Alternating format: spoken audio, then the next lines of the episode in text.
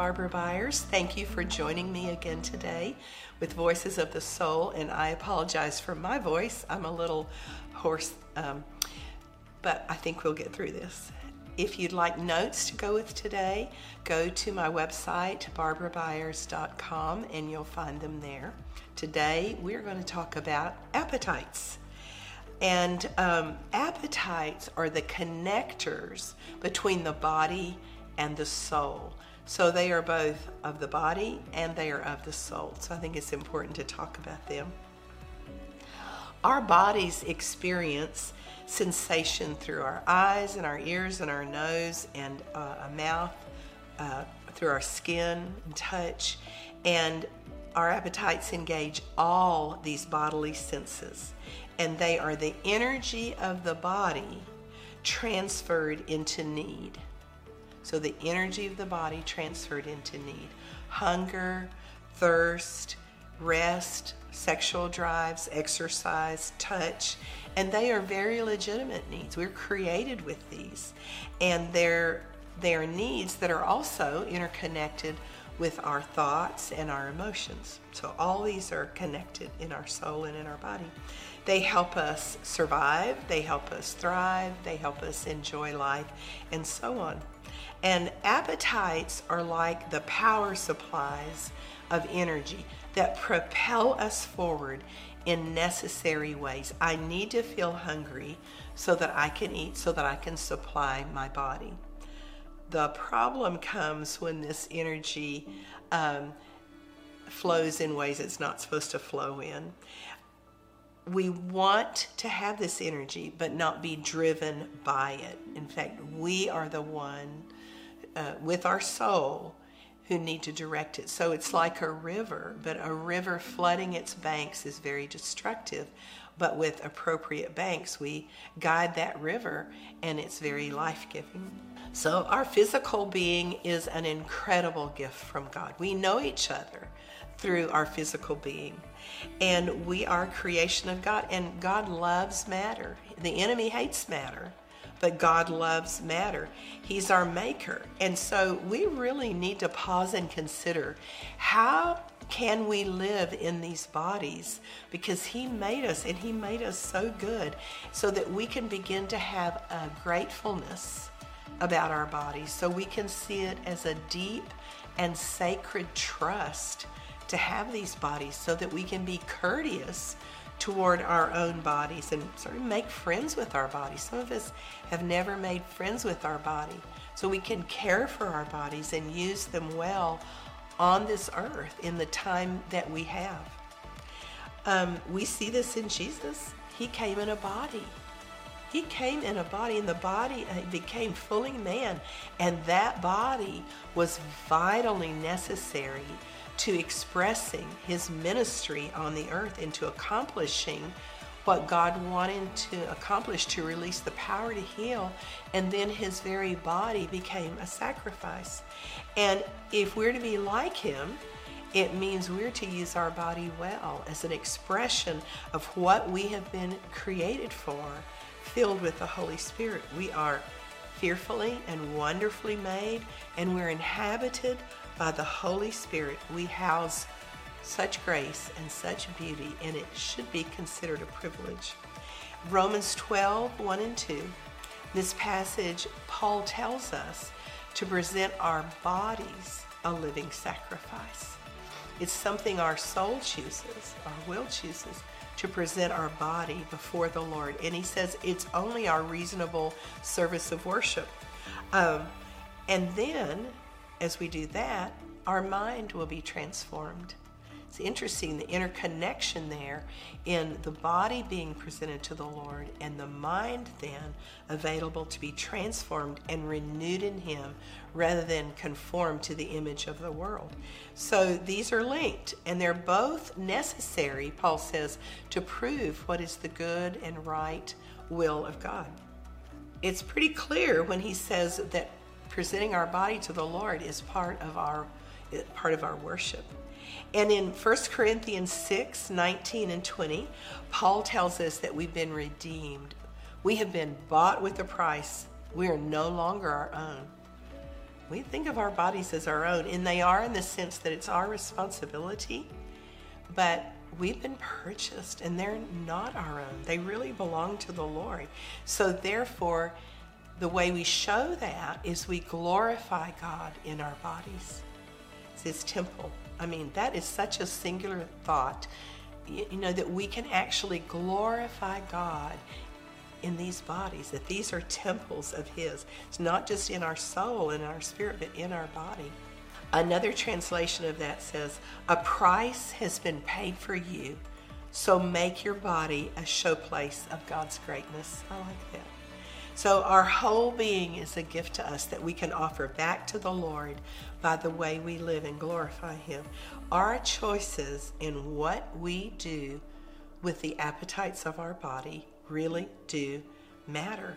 And they're an expression of worship. We can use them righteously or unrighteously. Romans 8 says we can present our bodily parts to Him as weapons of righteousness. Do you ever think of your body as a weapon of righteousness? We kind of don't tend to think in those terms, do we? But we can offer ourselves to God in this way and do so regularly. We present our body to the Lord and we present our appetites to the Lord. And this is an ongoing, holy surrender to the Lord. We keep offering ourselves to Him.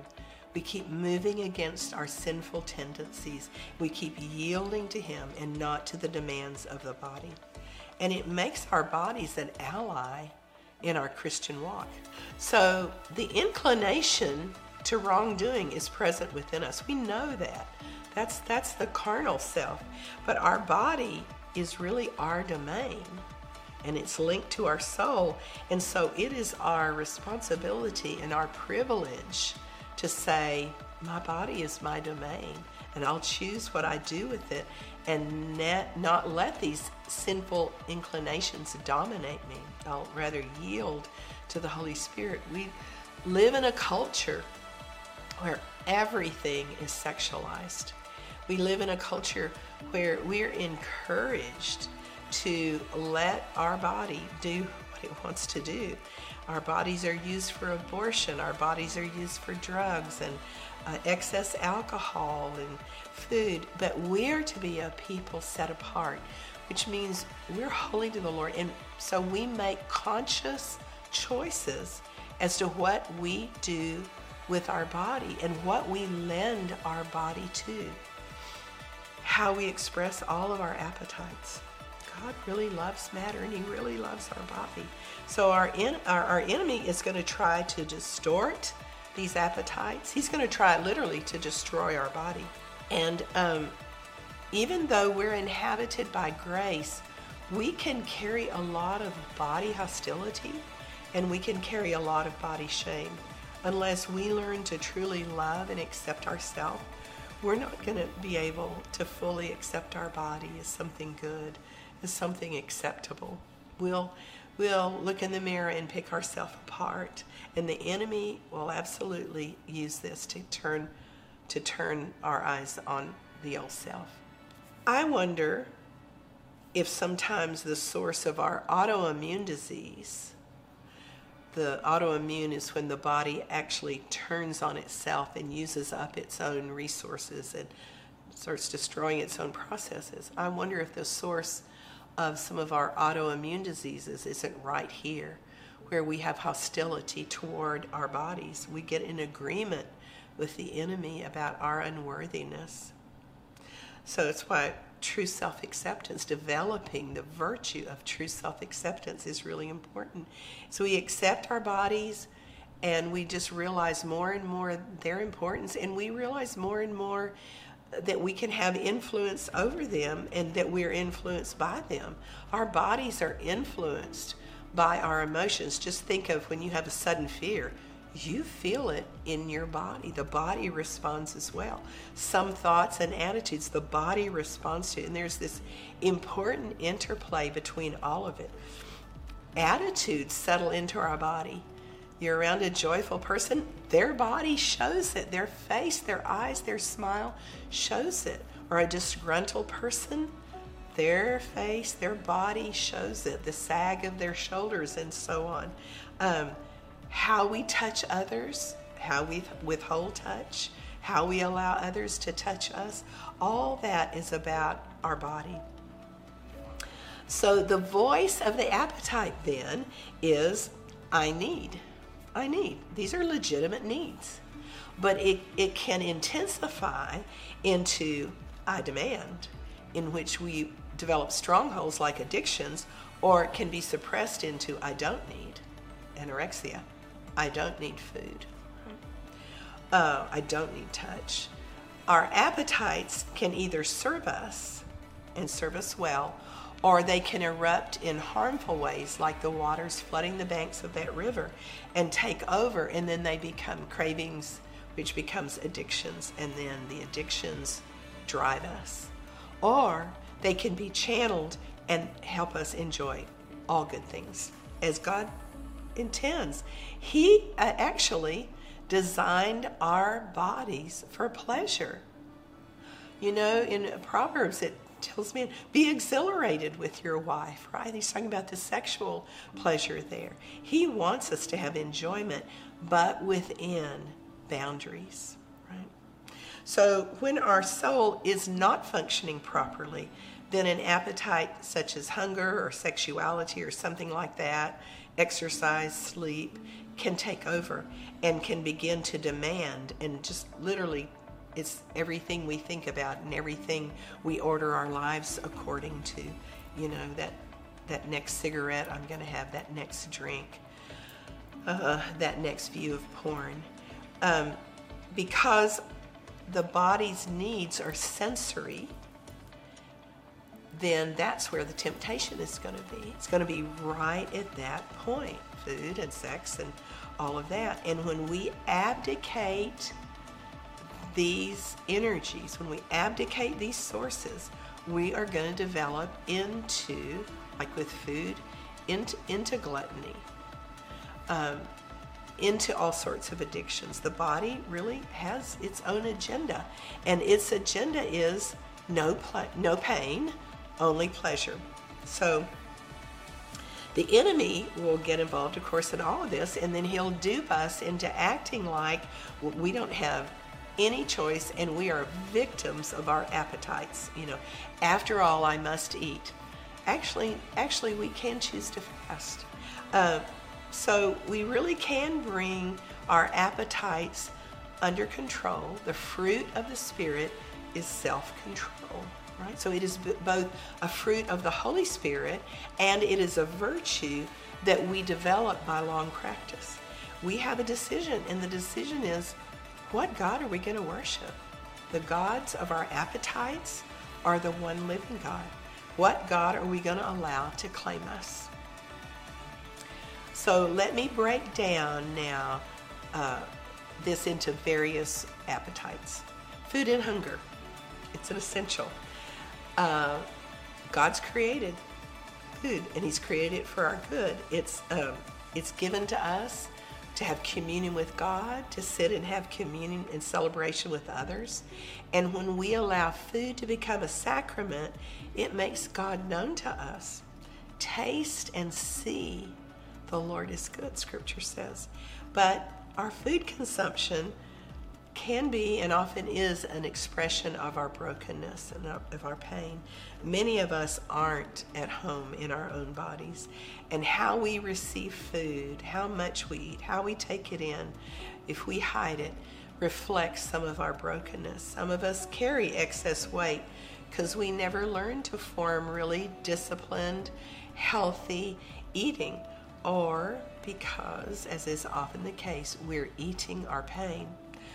Uh, for some of us, sugar is the acceptable addiction, but often um, in, in our modern diseases now that they're finding so much is about the inflammatory response. Sugar is the big culprit. So when we look at that, we, we can look at well, what, what is hidden in this desire for sugar? What need is here, what pain is here. There may be maybe a true desire to experience more of the sweetness of life, and we need to bring that to the Lord and connect with that. So, two important appetites mentioned by Paul in 1 Corinthians 6 12 and 13 are food and sex. And he says about those, all things are allowable to him, but not all things are necessary. Not all things are profitable. God wants us to profit and he wants us to abound. And so these things are important. Paul said they're lawful, but I'm not going to be mastered by them. So I'm going to take control over them. Food is for the stomach, uh, and the body's not for immorality, but the body's for the Lord, and the Lord is for the body. So whether it's food or uh, sexual addiction, drinking, whatever, um, when we get our intimacy or our identity needs met in this way, that's an illegitimate way. We're trying to fill up physical needs that are masking other real needs of the soul. And, and often we're trying to push away our anxieties with our addictions. We just have to keep coming and turning to Him in our hungers and finding Him in that and inviting Him to unmask what's the, what's the real need here? What's the real need? Uh, David in Psalm 84 said, My heart and my flesh cry out for the living God. My body longs for the Lord as well as my heart. Sometimes we don't realize that. And every part of us, including our body, can surrender to the Lord, can surrender to His love. Often, the more deeply we're able to take in His love, the more easily then physical healing can also come into our body. Okay. The second one I want to mention is touch and sexuality. Uh, one thing we need is touch. We need the tactile. Uh, we thrive through touch, and touch has been called the double sensation because when we touch another, we are also touched. Interesting. Um, and uh, babies fail to thrive if they're not touched. They can be fed, they can be kept warm, they can be clothed, but if they're not picked up and cuddled and touched, they can die from failure to thrive. Touch deprivation is, is a terrible thing. Psychologically, something happens when we touch another, and something wonderful happens when we touch another in safe ways. Something in us is awakened, something in us is connect, connected. And the more whole we are, the more we can discern what's safe touch and what's good touch. And the more safe we are ourselves toward others. Um, and the more we can offer healing touches to others, the more at home we are in our bodies, the more we're going to embody Christ in the world and give safe touch and give healing touch. Our sexuality is a is a beautiful gift. It is quite a power within us. It is a beautiful gift of our and a dimension of our personhood. Um, broken sexuality in that area cannot be healed. We, we don't just spotlight that. It cannot be healed apart from uh, healing our whole identity, from knowing our whole identity in Christ. Unrestrained sexual appetites have come up. They've opened the door to lust, but they often originate from our deep need for connection, for touch, and often from lack of bonding in the early years. In the video where I talk about sense of being, I talk about this a little more. We're made for connection, and the lack of connection leaves us very vulnerable to sexual sin and to pursuing it in wrong ways because uh, physical sexual connection is a very deep connection. It has it has emotional and spiritual dimensions to it as well. In 1 Thessalonians 4 3 through 8, Paul tells us this we are to possess our own vessels, our own bodies, and he really particularly means sexual vessels, in sanctification and honor. So, possessing our own bodies well is part of honoring the Lord, is part of our ongoing sanctification and transformation. Interestingly, this is the same language that's used in Luke 21 19 when Jesus tells us to possess our own souls. There's something we're to possess. And we may have thought of our body as less important. You know that that happens sometimes. Oh it's you know it's our soul and our spirit and our body's less important. But uh, how we use our bodies is very important to our sanctification. So much so that we're told to possess it with honor and to embody christ in our bodies. And he even uh, paul even compares sexual sin to rejecting the holy spirit. He does we can defraud others when we misuse our bodies, not just a sin against our own body, it's a sin against others. So we're to honor our own bodies well, and we're to honor the bodies of others well, and honor the Holy Spirit within us by governing our sexuality well. Part of our maturity is making peace with our sexuality. And we are to bring that literally, we bring it to the altar and we offer it to the Lord we begin to understand how much power it has and how much power uh, we can have over others if we misuse it. We have been bought with a price and we are called to chastity. So if we're single, we're called to celibacy as well as chastity. But we direct this energy by self regulation, by possessing our own soul and freedom. All right, what about rest? We need sleep and we need rest. And some of us are so restless that we have a hard time settling. God created us in His image and He created us for rest. He Himself rested on the seventh day. He took a whole day to rest. And He wants us to honor what He's created and to rest like Him.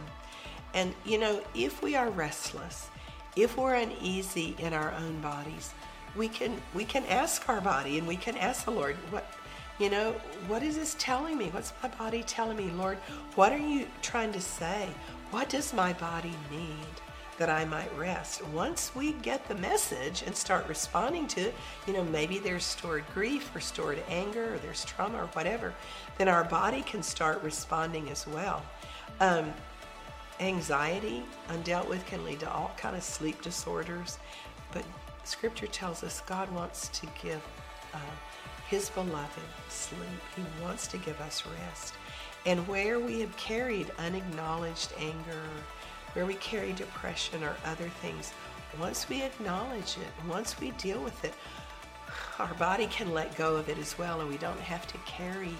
Um, sometimes our body will get diseased. Organ language will express things that our soul hasn't dealt with. Okay, so, dealing with our appetites, you know, every appetite doesn't have to be expressed all the time. We can be thirsty for a while, or hungry for a while, or wait on our sleep for a while. Paul said he learned the secret of contentment, that he could be full and he could be empty. He and he went on to say he could do all things through Christ who strengthens him. So we can meet the demands of the bodily appetite with that affirmation. Christ lives in me. He strengthens me. I can do all things through Him who strengthens me. This need doesn't have to turn into a demand. So the critical question is what do we do with the force of our appetites since they have such a crucial place in creation, in our creation, and they're expressed in both the body and the soul? And uh, death to self again is the key. Romans 6 is where we find this. Romans 6, 6 through 14. Our old self was crucified with him that our body of sin, those appetite demands, might be made powerless, that we should no longer be slaves to sin. If we've died with Christ, we shall also live with him. Even so, here's the key consider yourself to be dead to sin, but alive to God in Christ Jesus. Therefore, don't let sin reign in your mortal, in your mortal body to obey its lust. Present yourself to God, for you are under grace. That was Romans 6. Isn't that beautiful? So we live in a way where we reckon ourselves or we consider ourselves dead to sin. Is there a demanding carnal part of us that wants to rise up? Yes. and we reckon with it. We reckon ourselves dead to the pull and the power of that thing. At the same time, we reckon ourselves dead to it. We present ourselves alive to God as a living sacrifice. So we do both those things. And this is our victory, the empowering presence of Christ within us. As we live out of this reality, He gives us the empowering to put our appetites to death in the right way, to bring them under our possession, under our, our control, and then to also enjoy them without being overcome by them. So, as I said before, we we the the uh, self control is both a fruit of the spirit given to us, imparted to us by the spirit, and it's something we develop as a virtue. It's His rule and reign in us, regulating us. It's so beautiful, and then we can call on Him for help right at the place of our temptation, right at the place of greatest need. We learn to put those sinful inclinations in check and live more and more and more by the Holy Spirit. And we'll stumble in this at first. We'll when we're trying to change a habit, but the more we lean, the more we reckon ourselves dead to sin and alive to God, the more we find this at work within us. Because our body is already a habitation of the Holy Spirit. already He's within us. And where we find our spirit willing, but our flesh weak, we we train our will to keep choosing the good things, and then self control develops. So, let me talk for a moment about addiction. St. Augustine called addiction a cruel necessity. Mm. I need, I seek, but it is never enough. It's like the fire of Proverbs 30 that's never satisfied. You know, fires don't self contain, they just burn and burn and burn as long as there's air and as long as there's some kind of fuel. And addiction is really that fire. C.S. Lewis called it an ever increasing craving for an ever diminishing pleasure. Right? And our patterns of addictions arise from several things from our lust, from our long term uh, practices and habits from our coping styles, from generational iniquities and things we've learned in our families. And then we find I, I can't deliver myself. I'm caught in this trap and I can't deliver myself. I have surrendered to this God and I keep going under its power. And I think this is especially true of our bodily appetites, where we have uh, our sex and food and, of course, alcohol and drugs is all part of that. I think it's especially true with these because these are part of our essential design. We can't go for very long, right, without eating. And so we get um, we're prone to idolize their importance in our lives and to make them greater than, the, than they are, and then they become very disordered. And then we develop rituals in the way we practice them, and the rituals develop into addictions. Addiction is a complex issue, far greater than I can cover uh, in a few minutes here, but it causes so much suffering and so much deprivation. And what we're trying to do actually is to avoid suffering, and we end up in greater suffering. So it's rooted both in the temptation we're experiencing and our lust for that thing, but also in the pain underneath that's driving it, the unresolved uh, emptiness within us. We're trying to cope and escape because we didn't really learn healthy strategies to begin with, probably in our family of origin. We don't know how to manage our emotional distress, so we look for pain relief, and addiction is pain relief, but it creates another kind of pain as well. So the pathway of addiction is we feel empty, we feel anxious, we feel shame or fear or this pain beginning, and we want to ease it. So we ease it with something, and then we start to get preoccupied with that.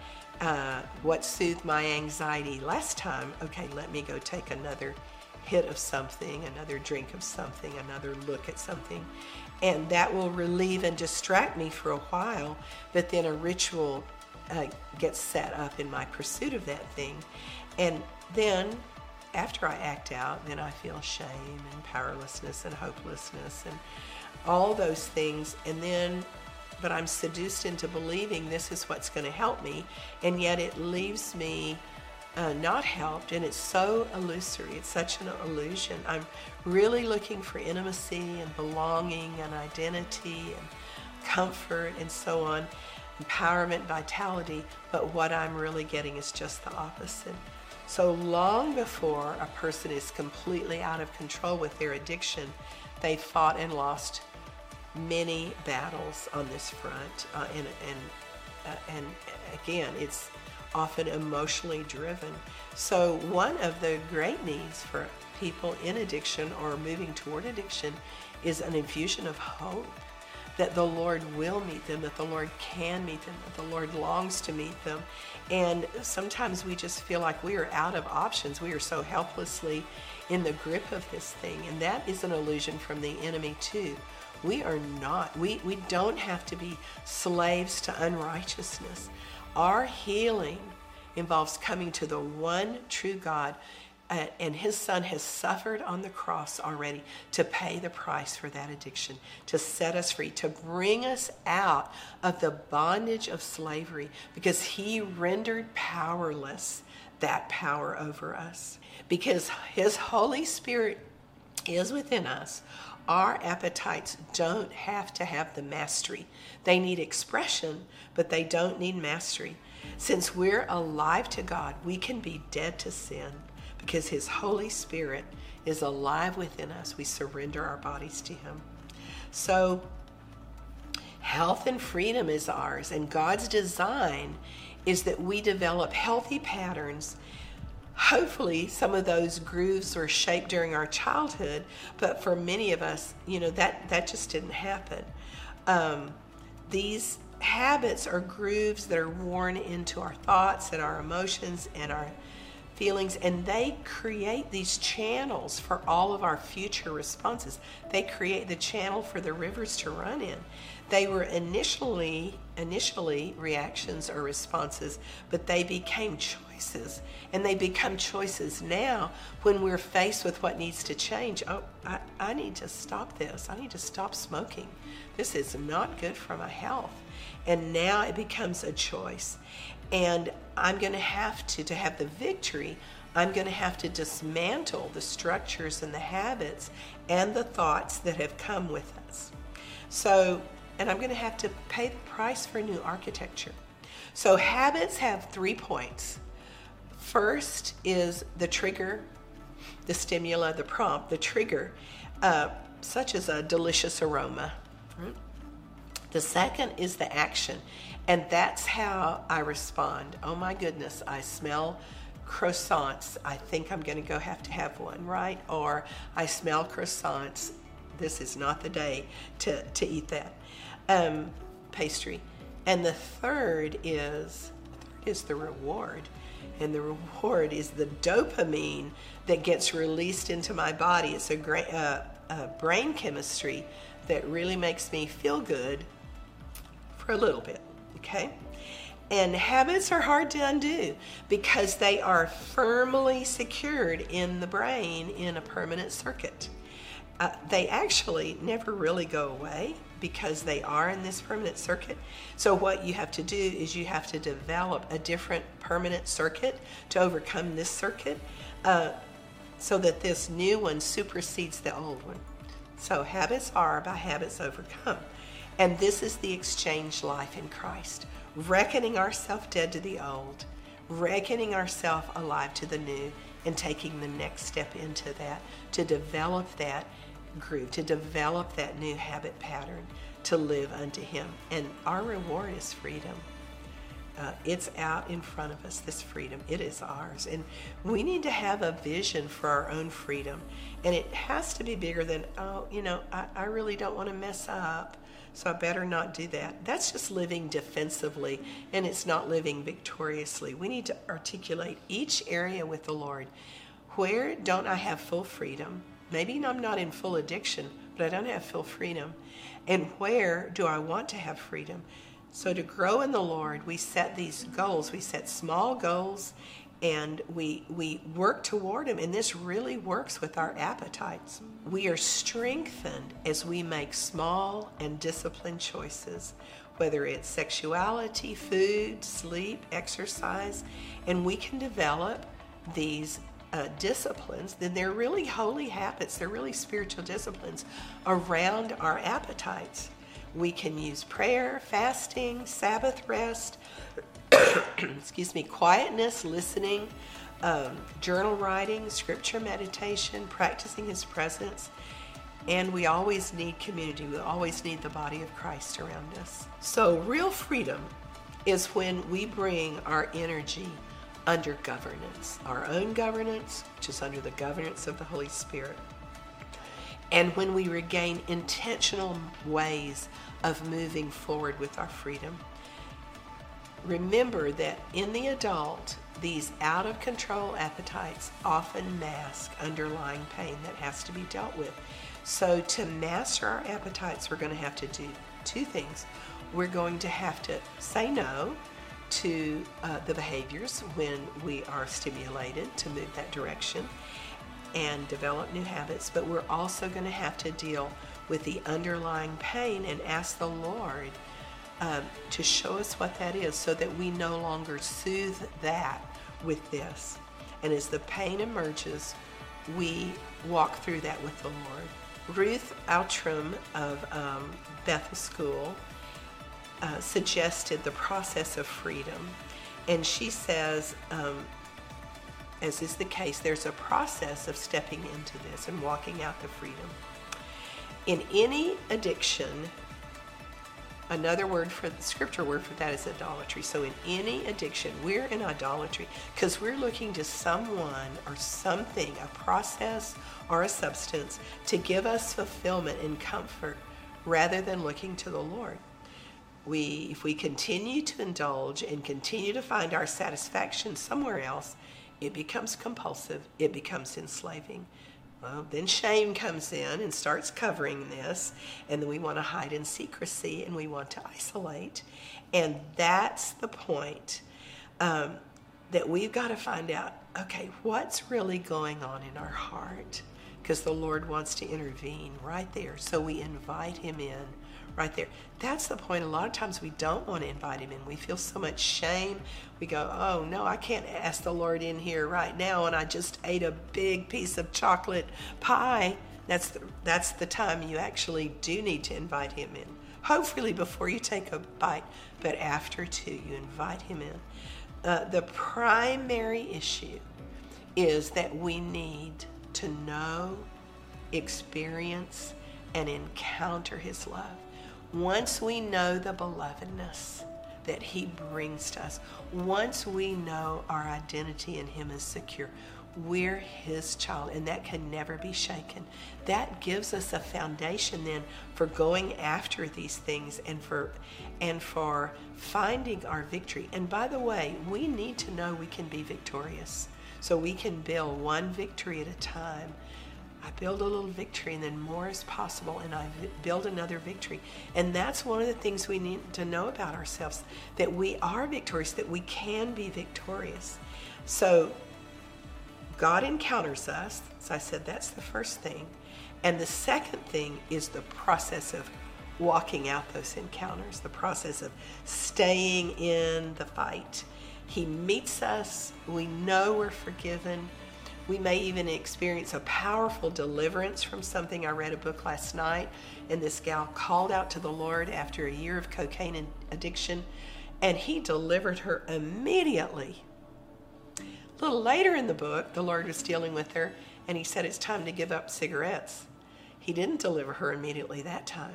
She had to walk that one out. So that's a good example of this we need the process of learning how to walk free and then learning to be anchored into that freedom.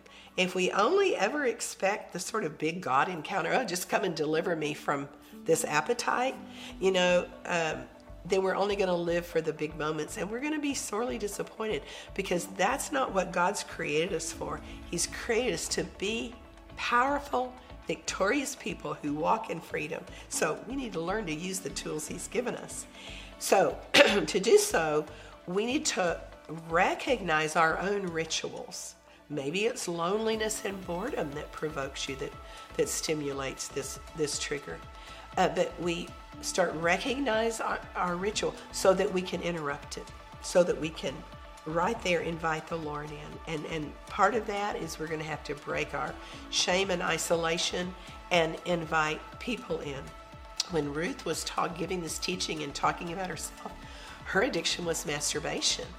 And it began to break the day that she leaned over to a friend. I think they were at a conference, I don't remember, and said, I have this problem. This is what I do. And her friend turned to her with such compassion and such love and such forgiveness. And that was exactly what she needed to take in to, uh, from the body of Christ to begin to heal and to know it was safe to bring her shame and her sin and say, I need help with this. So, you know, with our addictions, we're trying to shift away from painful emotions. We're not trying to uh, get involved. We're trying to soothe them away. And the thing we need at first is, is self awareness. So if we've been caught in a temptation, in one of these bodily appetites, I think it's important to stop and say, what was happening around that time? What was going on with my emotions? Was I tired and vulnerable? Was I feeling lonely? Was I angry? Was I depressed? And we articulate these to God. You see the intersect here of our emotions and thoughts and appetites. And we take the time to sit down and say, Lord, what is it I am responding to? Is it an anxiety that gets tends to get created in a particular type of situation? And uh, it really helps to write it out and invite the Lord into that. Addiction is always connected to our belief system, and that belief system will be filled with lies that really inform that addiction rejection, unworthiness, hopelessness, incompetence. We invite the Lord into that. Those are the sore spots. We, we start bringing our pain into the light.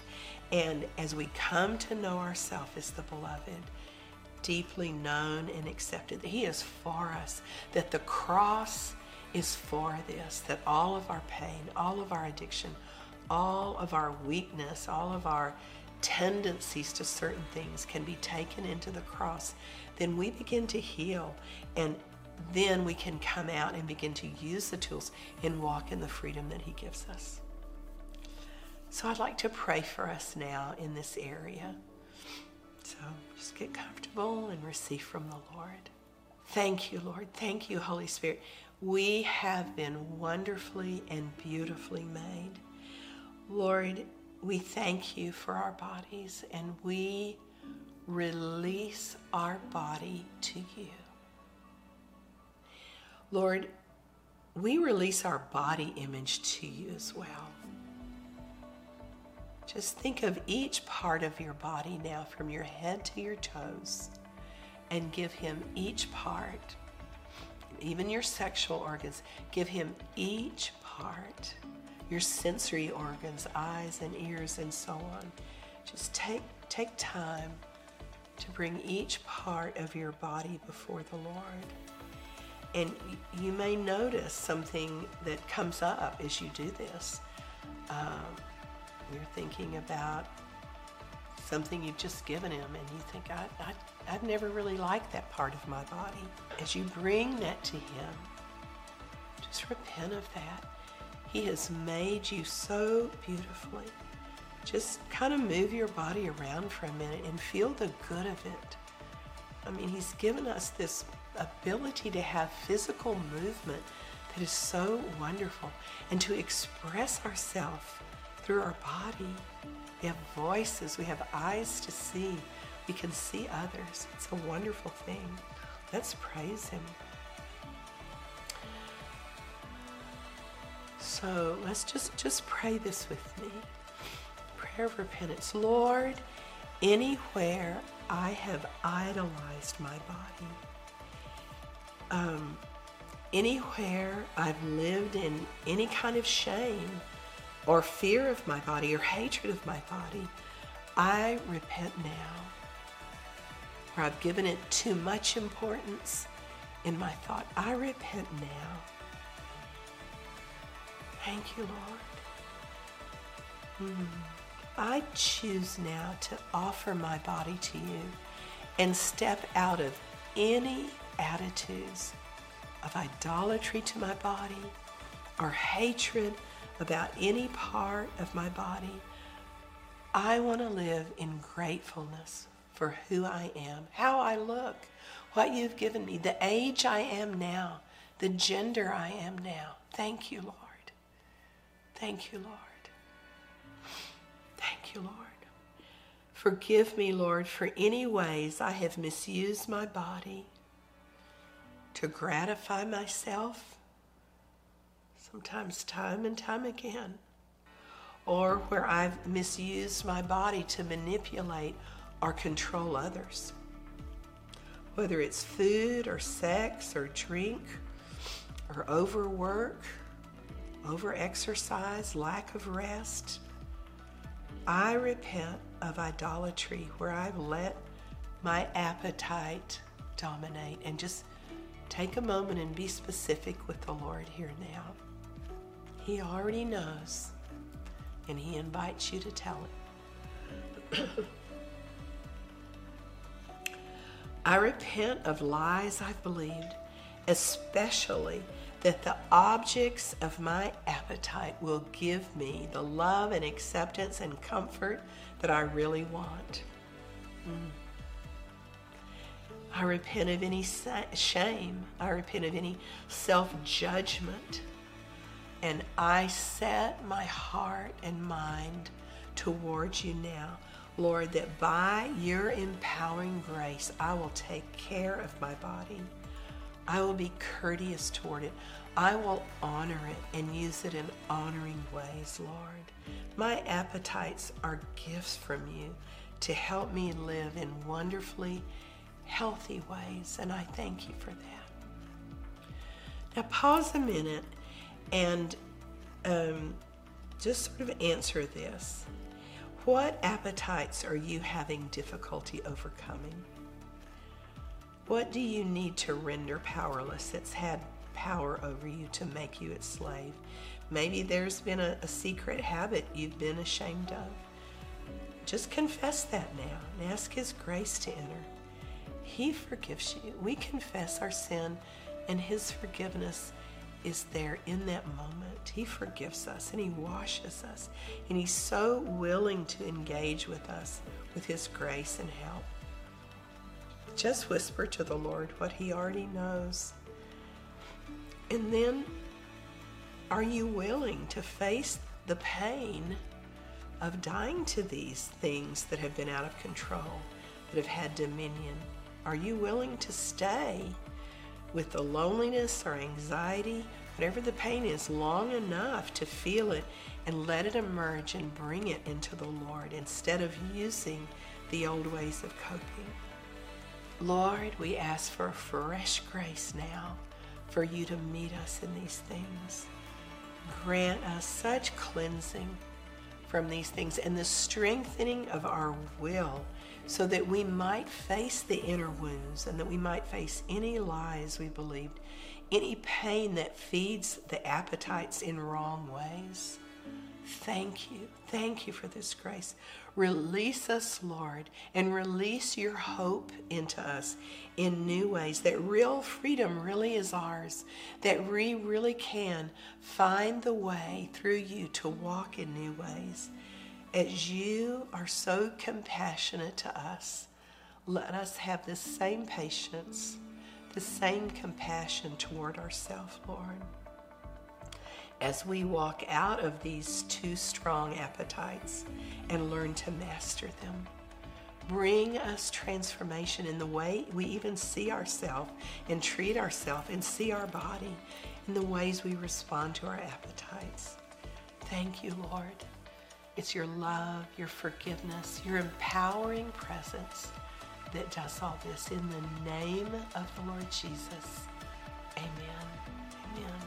Thank you for joining me again. If you want the notes, go to my website, barbarabyers.com, and I hope to see you next time.